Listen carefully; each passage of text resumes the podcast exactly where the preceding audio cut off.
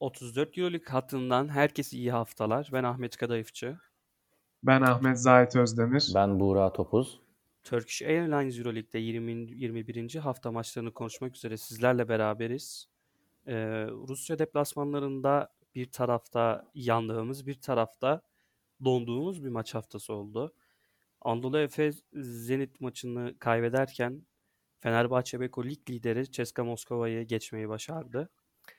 Tatlıyla başlayalım isterseniz. Fenerbahçe Beko'yla girebiliriz. Zahit söz sende. Abi bir tarafta yanlık bir tarafta donluk güzel girişti. Şimdi Fenerbahçe bizi niye yaktı? Olumlu anlamda tabii bu yanlış. Şimdi bakıyoruz abi. Kokoşko haftalardır tamam mı? Takımın yükselttiği o ivmesini bu hafta pik yaptırdı. Bunu bu galibiyeti bence tabii ki oyuncular çok iyiydi ama ilk önce Kokoşkov'a e, ithaf etmek gerekiyor galiba. Şimdi bu maçta inanılmaz bir plan olduğunu zaten sürelere baktığımızda işte o o oynayan oyuncuların o beşlerin rotasyonlarına baktığımızda çok net bir biçimde görüyoruz. Bu maçta Fenerbahçe sadece 6 oyuncuyla skor üretirken bunu öylesine bir verimle yaptı ki oyuncuların doğru yerde doğru e, sorumlulukları almasıyla çok öne çıktı. Şimdi burada oyunculara geliyorum abi. Şimdi Veseli belki bu sezon en iyi oyunuydu. De Colo belki yine o da en iyi oyununu oynadı. İşte Pierre çizgisini korudu. Ama abi Ceska karşısında oynayan Gerald Eddy'yi bir konuşmak lazım. İlk maçta da 6'da 6 üçlük atmıştı Ceska'ya karşı. Bu sefer de yine o istikrar yani bu formunu sürdürdü diyeyim. Hani Krunoslav Simon'un Fenerbahçe'ye karşı, Shane Larkin'in Barcelona'ya karşı oynadığı oyunların bir benzeri artık Gerald Eddy Ceska'ya karşı oynuyor. En, en fazla skor ürettiği maç 18 sayıyla ilk Ceska maçıydı. Şimdi 17 sayıyla ikinci Ceska maçına en yüksek skoruna ulaştı.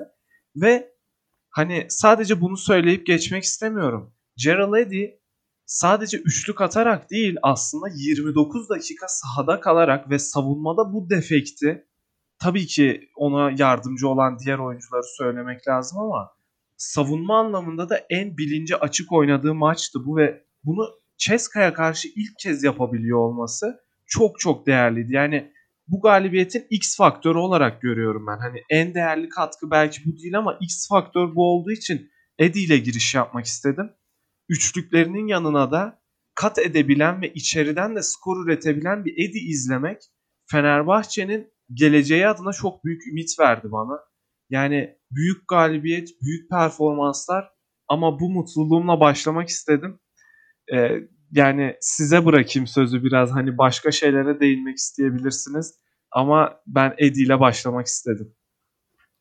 Gerald Eddie'den devam edeyim ben de. Gerald Eddie ile alakalı benim sistemdeki kullanışıyla alakalı birkaç eleştirim vardı.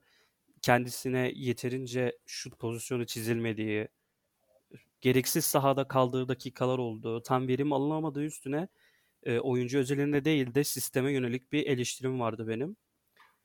Yani 29 dakika 28 saniye yani Ceska'nın uzunlarını sayarken ben çekiniyorum. Kurbanov, Milutinov, Şengelya abi içeriği paramparça ediyorlar. Gerald Eddy gibi savunma defekleri olan bir oyuncunun bu şekilde mücadele etmesi gerçekten önemliydi. Şut katkısının bir yana içeri penetre edebilmesi, içeri önemli koşular koşular yapabilmesi e, çok önemliydi ve 5 çok hoşuma gitti benim yani Fenerbahçe'nin maçı kazandığı 5. Nande De Colo, Guduric, 4 ve 5'te Pierre Veseli ama 3 numarada Gerald Eddy'nin pek bir defekt yaratmadan hem hücumda hem savunmada oynayabilmesi yani gerçekten e, çok hoştu. Nando De Colo ve Yan Veseli'yi de tabii ki konuşmak lazım bu maç için. O bizim her zaman değil de Nando De Colo'nun işte star olduğunu, gerek zaman zaman maaşı üzerinden eleştirdiğimizi, Çeska zamanlarından eleştirdiğimizi dinleyicilerimiz de biliyor. Nando De Colo şu an her şeyin hakkını veriyor. Sahada abilik yapıyor. Evet De Colo star bir oyuncu ama biz De Colo'nun genelde böyle liderlik yaptığını pek görmedik işte.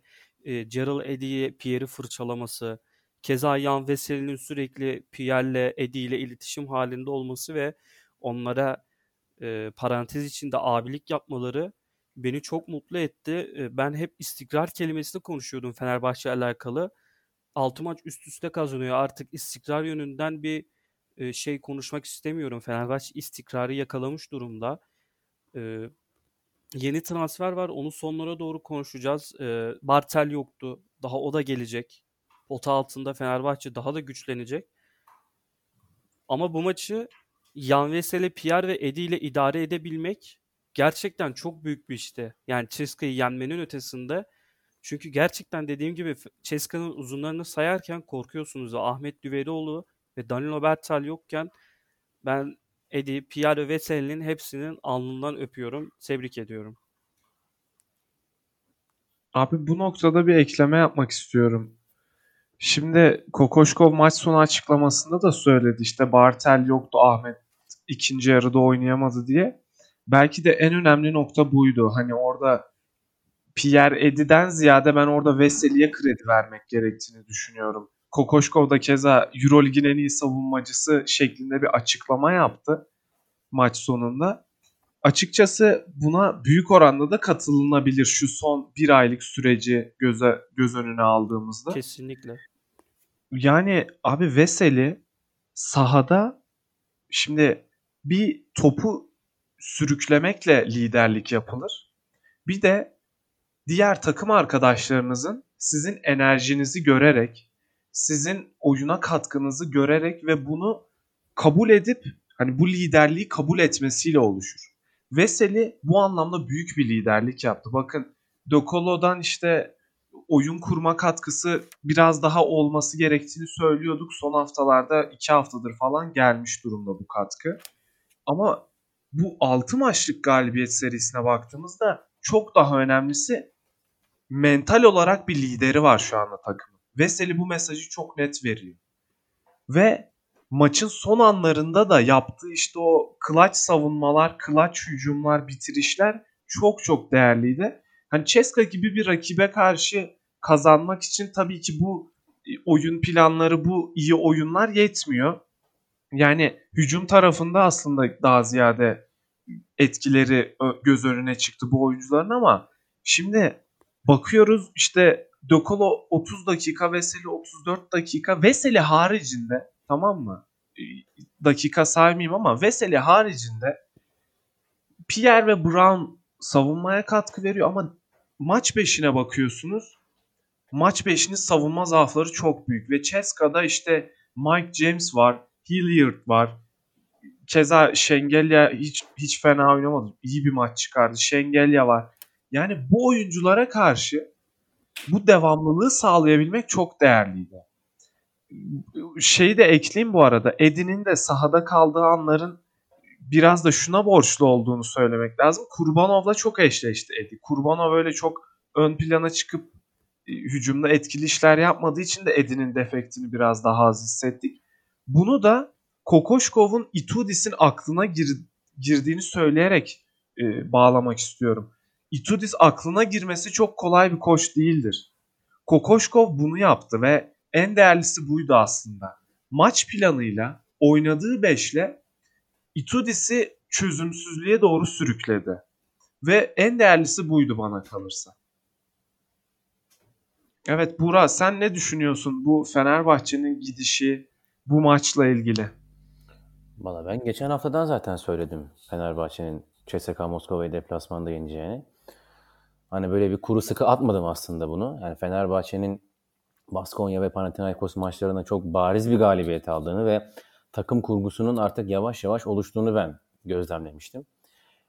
Haftalardır ben Lorenzo Brown üzerinden çok ağır eleştiriler yapıyordum. Yani hücumda e, takımın temposunu çok düşürdüğünü, topun sürekli onun eline mıknatıs gibi yapıştığını, takımın sadece Guduric ve Dekolo'nun isolation hücumlarına kaldığını, Dechampierre ve Jan Veseli'nin post son radde olduğunu söyledim ama e, Fenerbahçe artık yavaş yavaş herkesten verim almaya başlıyor. Ben yakında Ulanovas'tan da hatta e, çok verim alacağını düşünüyorum Kokoşkov'un. Çünkü takımda artık bir birlik, beraberlik var.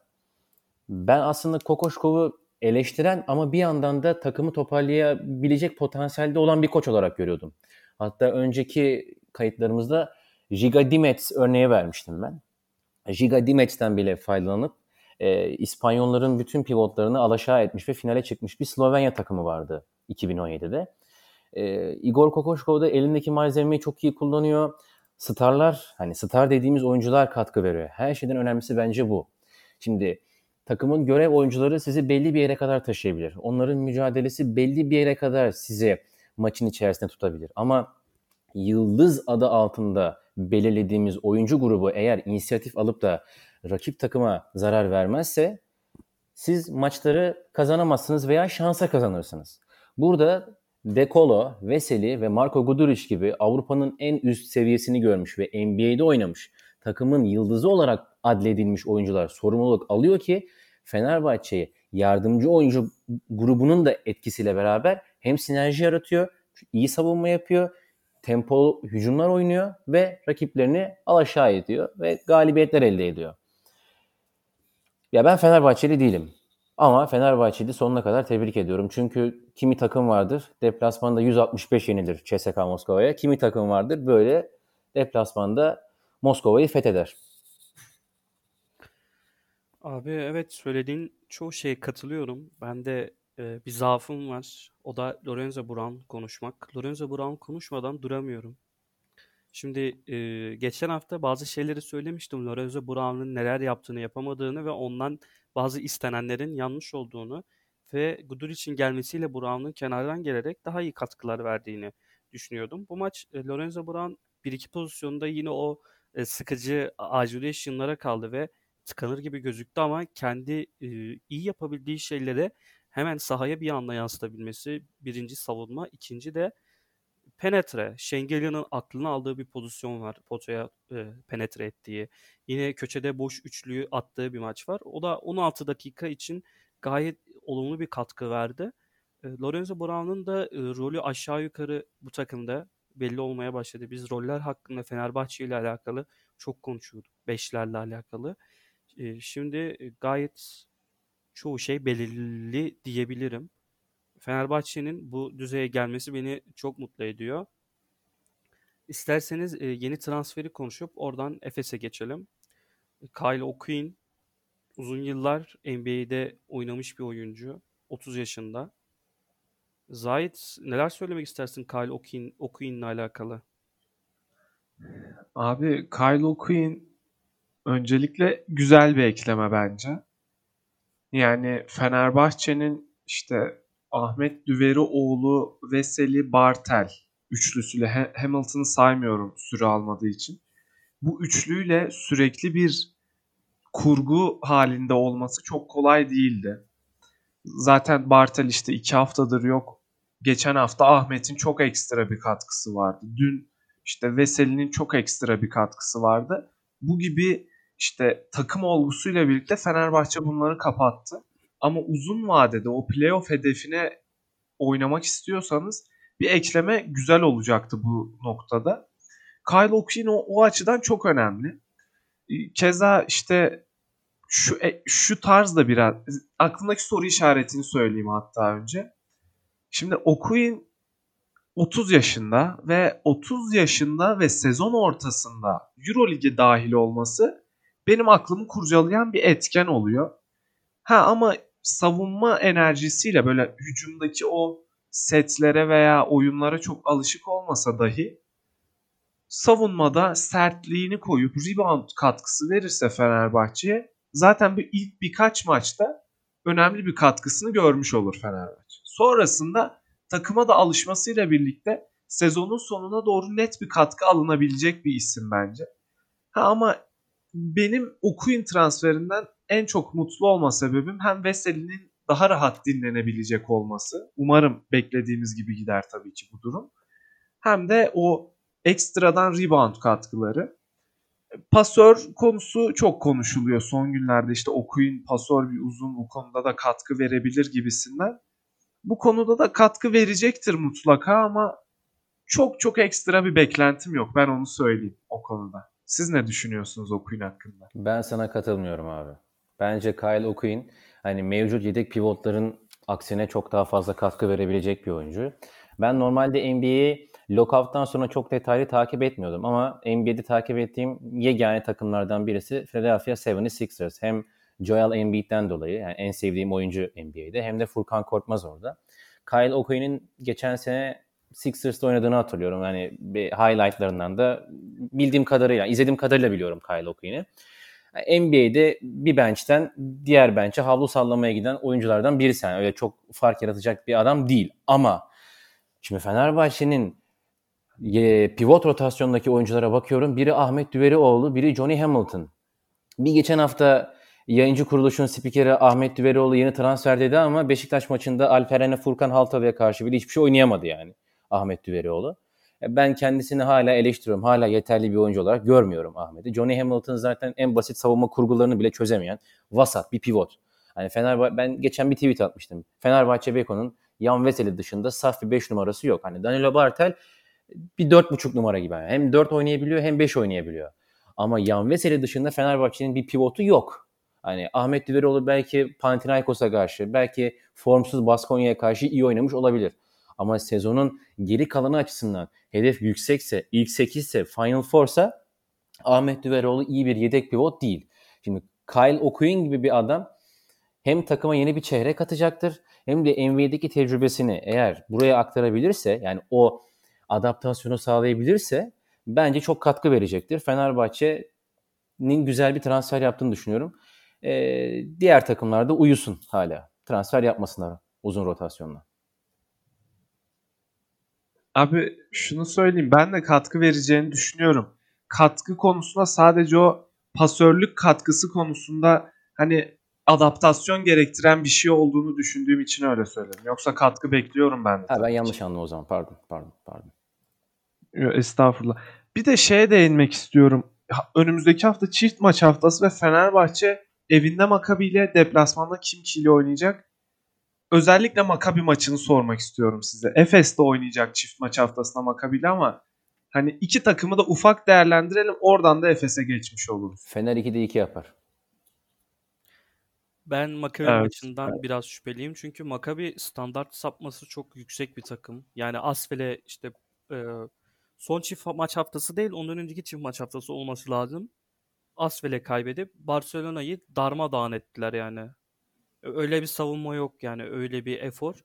Şimdi Makabi'nin hem en, iyi, en iyisini hem en kötüsünü gördüğümden dolayı en iyilerine denk gelirsek evet Fenerbahçe iyi gidişatta ama Makabi'nin bir ayarı yok yani. işte Tyler Dorsey çıkıyor 30 atıyor. Elijah Bright fena oynuyor. Wilbekin, Hunter. Bir dengesi yok takımın. Belli olmaz. Yani Makabi de geldi şu an sıralama sıralamada orada. Fenerbahçe'yle yanılmıyorsam bir galibiyet farkı olması gerek. Ben kafa kafaya gideceğini düşünüyorum Makabi maçın ama kim kim maçını çok bir şey söylemeye gerek yok herhalde. Yani ben de katılıyorum. Makabi maçı biraz zor olur ama Fenerbahçe'ye güveniyorum yani. Bu ha, atıyorum bir kaza olsa yenilse dahi yani bir yolda geçirilen bir iş kazası gibi çok önemsenmeyeceğini düşünüyorum. Ha sıralamada tabii ki çok çok önemli.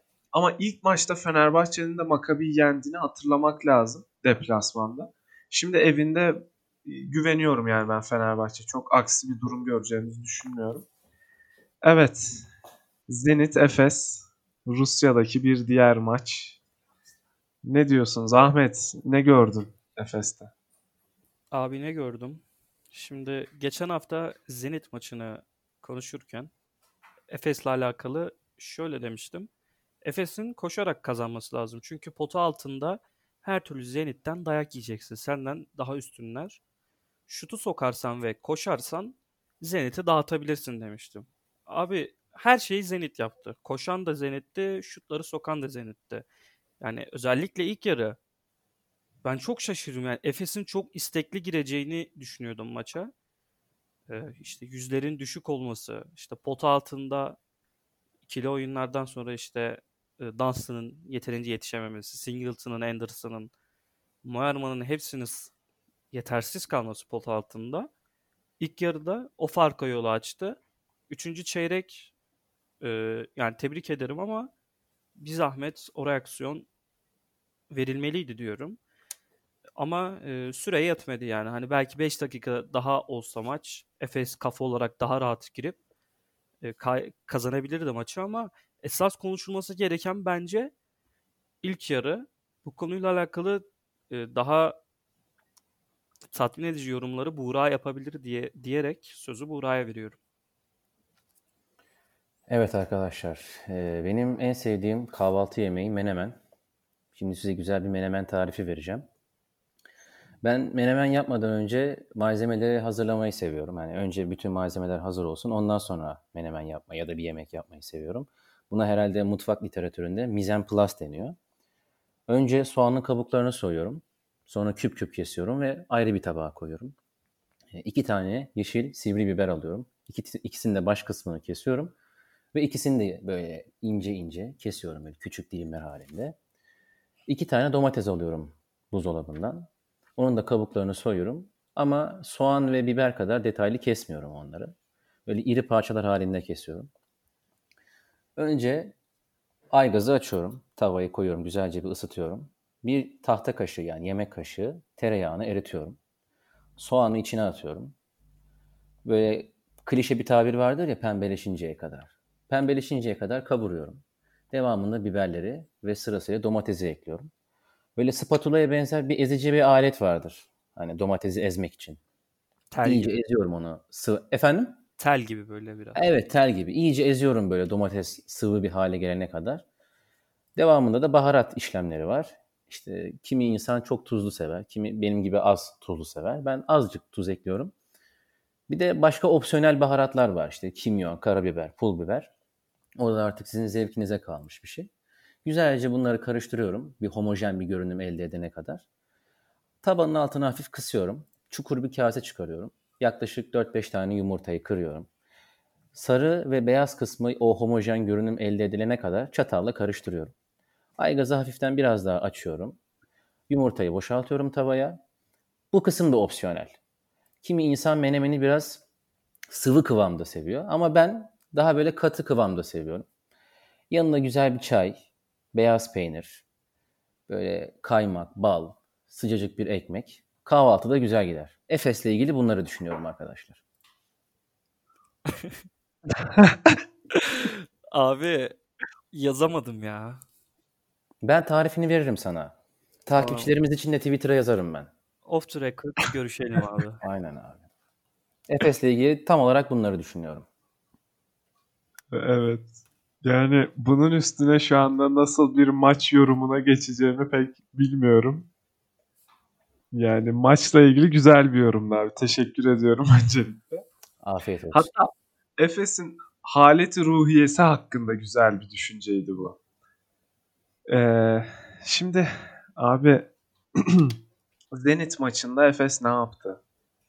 Efes son haftalarda ne yapıyor?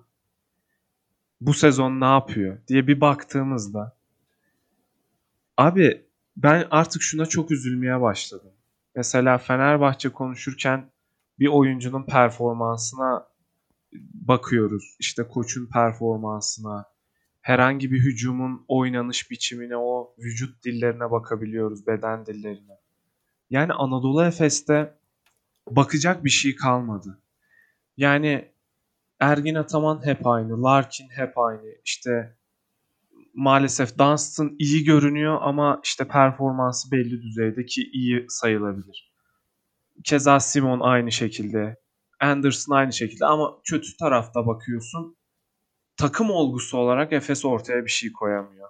İşte ruhen bir şey koyamıyor. Yani Anadolu Efes konseptle oynayan, konsept basketboluyla işte felsefeyi belirleyelim, topu oynayalım takımıydı. Abi konsept aynı. Kadro aynı. Yani artık mental problemleri çözmesi gerekiyor bu takım. Yani şöyle bir sahaya çıktığın zaman yani ne rotasyon konuşasım geliyor benim artık. Ne işte şu iyiydi şu kötüydü diyesim geliyor. Şimdi ben ilk yarı bu kadar kötü bir Efes'i şimdi sadece bir tarafta da değil. Yani ilk periyot 11 ikilik yiyorsun pot altın darmadağın. İkinci periyot 6 üçlük yiyorsun üçlük savunman darmadağın. Sonra e, Tarık Black daha henüz kadroya girememiş. Poitres sakat ki ben onlardan çekindiğimi söylemiştim geçen hafta. Onlar yok. Sadece Gudaitis senin uzunlarına kafa tutuyor. Ha sonra 3. çeyreği izledik abi. 3. çeyrekte gerçekten beni etkiledi takım. O o ilk yarının üstüne bu, bunu beklemiyordum. Hani bir Ceska deplasmanı gibi fark bekliyordum Efes'ten. Gelmedi neyse ki o. Abi Larkin'in o, o hani bazen indirgemek lazım birkaç pozisyona. O yüzden Larkin'e geleceğim. Larkin'in ilk yarıda topsuz adamı savunurken, şutörü savunurken takıldığı perdelerdeki eforsuzluğunu ve pes edişini gördüğüm zaman ben inanılmaz hayal kırıklığına uğruyorum. Üçüncü çeyrek aynı aynı Larkin koşuyor, çarpsa dahi durmuyor. Kalkıp tekrar koşmaya devam ediyor. Yani bu kadar dengesiz bir basketbol izlemek tamam mı? Taraftarları, oyuncuların taraftarların ve oyuncuların bu kadar duygu karmaşasında olması iyi bir şeye işaret etmiyor. Ben halen daha geçen haftaki iddiamı sürdürüyorum bu arada. Ben Efes'in bir uyanış gerçekleştireceğine inanıyorum. Nasıl olacak o da? Şeyim şu, teorim şu. Efes şu anda playoff hattında. Yani ortaya koy, koyduğu basketbol artık ilk 4'ü 5'i konuşacağımız düzeyde değil maalesef. Ha galibiyetler alınsa yine oraya yaklaşabilir. Ama Efes'in şu noktada kabul edeceği ilk şey biz playoff yarışındayız ve her maç bizim için final demek olmalı. Mesela geçen sene bu konsept basketbolunu oynayan Efes özgüveniyle oynuyordu. Yani birinciydi. Açık ara birinciydi. Şimdi aynı kadro birer yaş daha yaşlı ve daha kötü bir durumda sıralamada. Şu andaki doğru motivasyon ve özgüven kaynağı biz playoff yarışındayız ve yani gelin kendimizi ispatlayalım. Bu sene de şu olur bu olur demeyi bir kenara bırakalım. Olan oldu ve yolumuza bakalım demek olur. Yani ben Efes'in şu andan itibaren eğer e, kabulleniş hissiyatına girerse Efes işte biz playoff yarışındayız. O zaman güzel bir Efes izleyebiliriz. Yani Fenerbahçe şu an son haftaların en formda ekibi belki. İşte Jalgiris Kaunas çok formda. Onun haricinde böyle Zenit formda diyebiliriz. Milano formda diyebiliriz. Şimdi Fenerbahçe bu kadar formdayken lideri Ceska'yı böyle yenebiliyorken oyun planıyla Fenerbahçe ligin en iyi takımı değil Fenerbahçe playoff yarışında.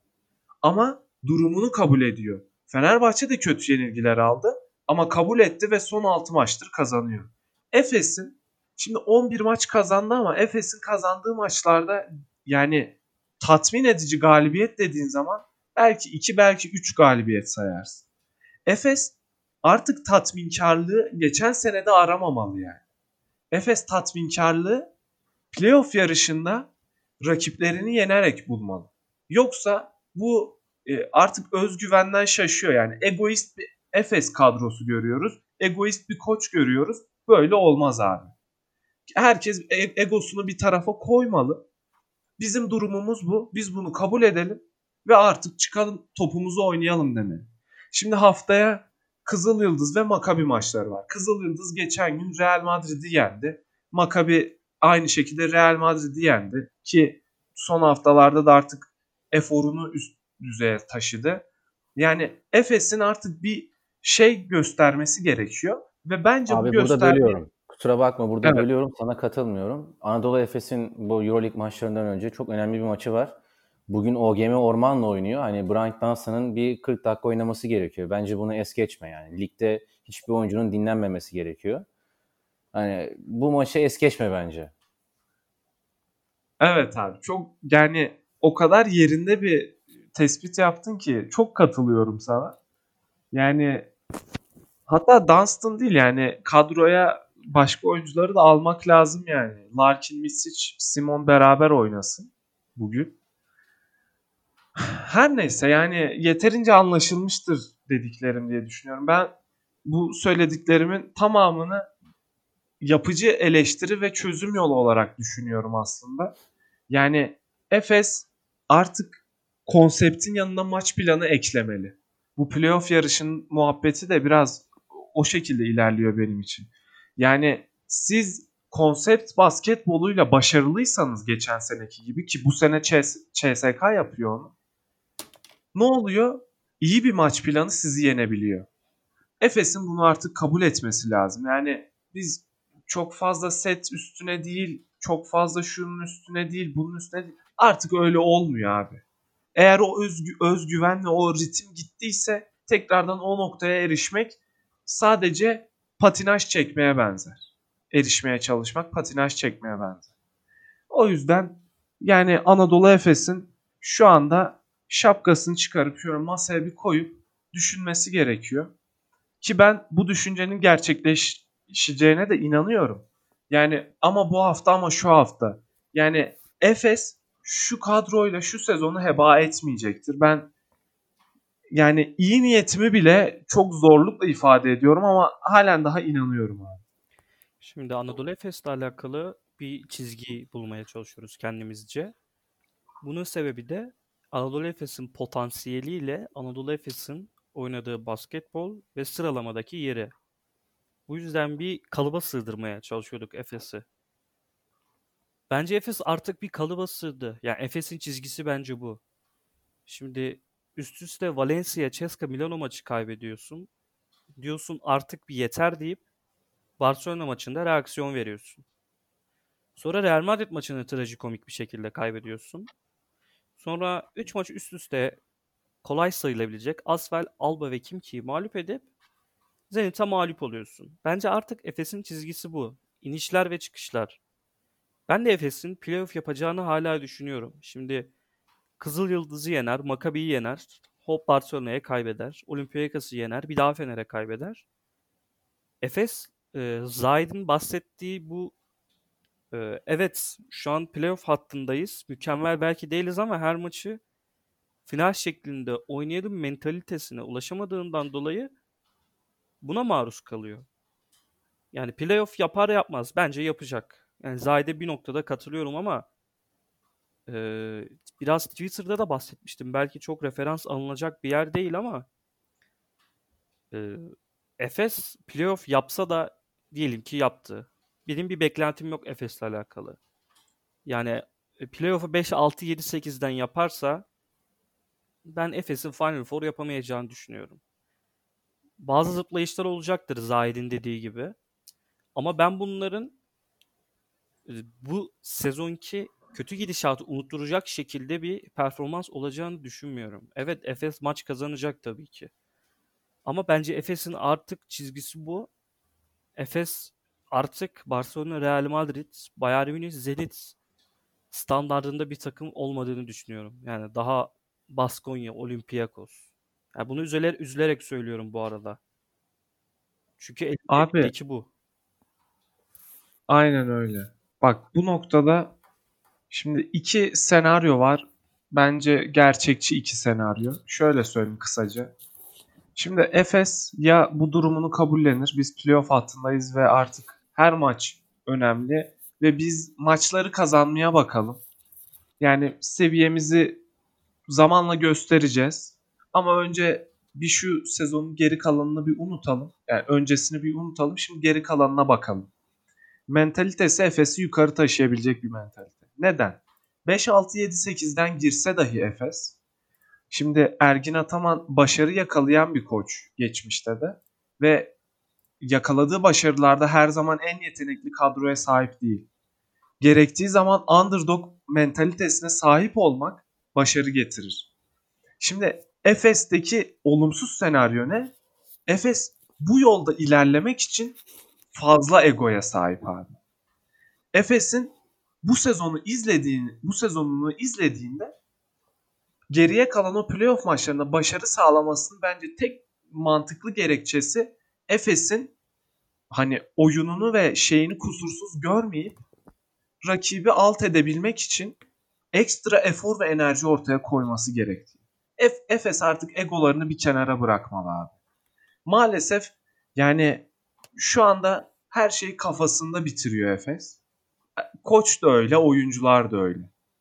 Yani bizim taraftar olarak, basketbol sever olarak, keza işte tüm basketbol severleri televizyonu açtığında, Anadolu Efes'in maçını izlediğinde artık bu işte bu oyuncuların aklında kafasında ne tilkiler dönüyor, ne sıkıntılar var, ne şeyler var diye düşünmek düşünmemesi gerekiyor.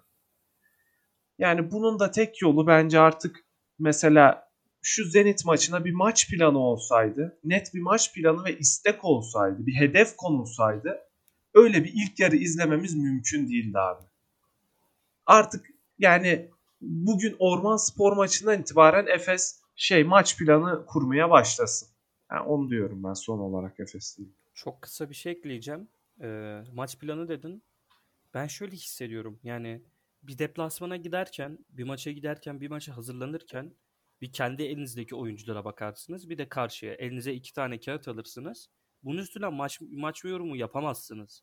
İsterseniz sol elinizdeki NBA'de playoff yapan bir takım olsun.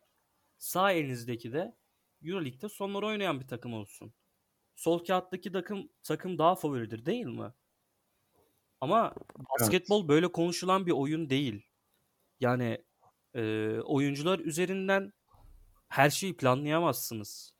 Yani işte Larkin, Milicic, Simon, işte bir de karşıya bakıyorum. Kevin Pangos, Casey Rivers, Billy Bayron, Gudaitis. Şimdi her iki takımın böyle bir nevi yıldızlarını karşılaştırıyorum. Maç planı böyle yapılmaz. Yani Zenit'in eğer Zenit'ten daha kaliteliyseniz Zenit'in yapabildiklerini e, tökezlettirip kendi iyi yaptığınız şeyleri Zenit'e kabul ettirmek zorundasınız. Ama ben şu hissiyata kapılıyorum. Ergin Ataman bir maça girerken alıyor abi maç kendi kadrosuna. Bir de karşı kadroya bakıyor. Hmm, Kevin Pangos. Cık. Ya bende Larkin var. Hmm, Austin Hollins. Ya bende Mitsic var. Hmm, adamların 3 numarasına bak. Aa Bonitska. Bende Simon var ya.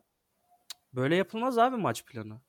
Yani böyle yapıyor diye iddia etmiyorum ama bize hisset Görüntü o. görüntü o. Görüntü maalesef bu. Evet abi yani biraz olumsuz bir havaya büründük ama Burak eklemek istediğin bir şey var mı Efes'le ilgili? Abi menemeni isterseniz kaşarlı yaparsanız, isterseniz kaşarsız yaparsınız. Tek ekleyeceğim bu. Çok teşekkürler abi. Eyvallah. Bir an önce tarifi de bekliyoruz. Her zaman abi yazacağım Twitter'a. Çok sağ ol abi.